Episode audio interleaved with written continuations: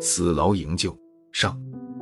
一九三七年七月，全国各地爆发了轰轰烈烈的抗日救亡运动。上海的爱国青年志士人人也纷纷走上街头。国民党当局悍然出动大批军警，对游行示威的人们进行了血腥镇压。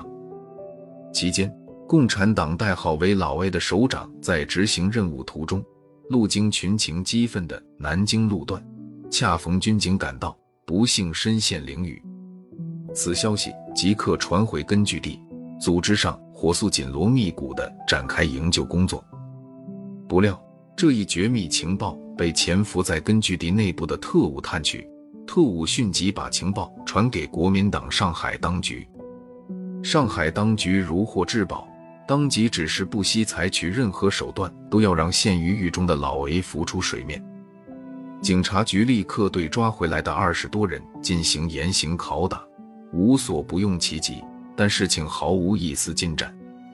无奈之下。上海当局下令将这二十多人一并送入素有死牢之称的黑山监狱，并下达了没有上峰的手谕，不准放走任何一人的命令。黑山监狱建于蛇山之中，这里林木参天，四季分明，空气潮湿。监狱内外警备森严，除了从外界深入一条蜿蜒公路连接监狱之外，别无任何途径。囚犯一经送入，注定就是九死一生，是一个令人闻风丧胆的魔窟。人犯送达当天，监狱长鲁明翰为确保看守万无一失，在偌大的监牢内单独隔离出二十多间小囚笼，把这批刚送进来的犯人分别关了进去，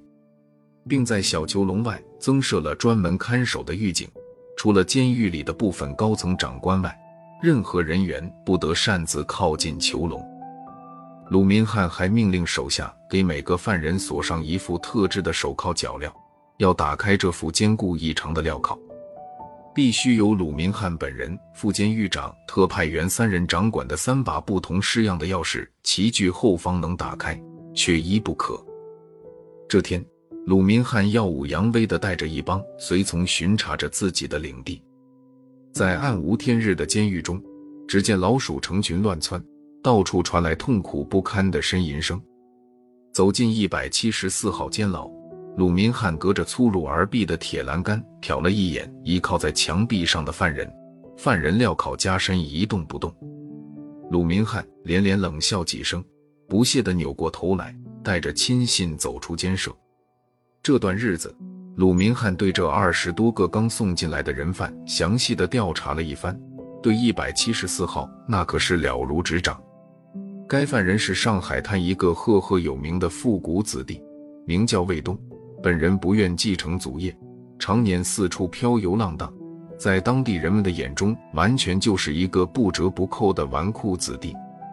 前些日子，魏东刚从外地回来，溜达街头时，正巧碰上游行队伍，被赶来的军警不问青红皂白的按倒在地，逮了进来，送到监狱后。魏东的家人一直在外送金塞银的上下活动，鲁明翰也收到了不少好处，只因上面对这事盯得很紧，在这非常时期，鲁明翰也不敢贸然私自将其放走，只能收在狱中尽量宽待。整座监牢内，除了那只不知从哪儿跑来的黑猫行动自如四处流窜外，所有人犯均手脚束缚佝偻在牢房里。鲁明翰满意的点点头。惬意的迈出监牢，鲁明翰走到院中，感觉后背隐隐作痛，这是因常年待在这个阴冷潮湿的地方染上的风湿病又犯了。这种风湿病难以根治，在黑山监狱中不足为奇，一旦发作，疼痛难忍，令监狱里的监管人员和犯人们吃尽了苦头。为此，鲁明翰和其他几名长官不断寻找治疗方法。终于寻到了一个较为有效的医治办法，派人到上海滩那家远近闻名的松骨堂，借来技艺精湛的白师傅。先让白师傅用带来的独门药皂沐浴一番，再由白师傅对着周身关节穴位推拿按摩一阵，然后在疼痛处贴上松骨堂秘制的黑膏药，身体疼痛立马消除。但止痛效果只能维持半个月左右。于是，鲁明翰等人对接送白师傅一事乐此不疲。过了五个小时，派出去的卫兵已把白师傅接到监狱大门外。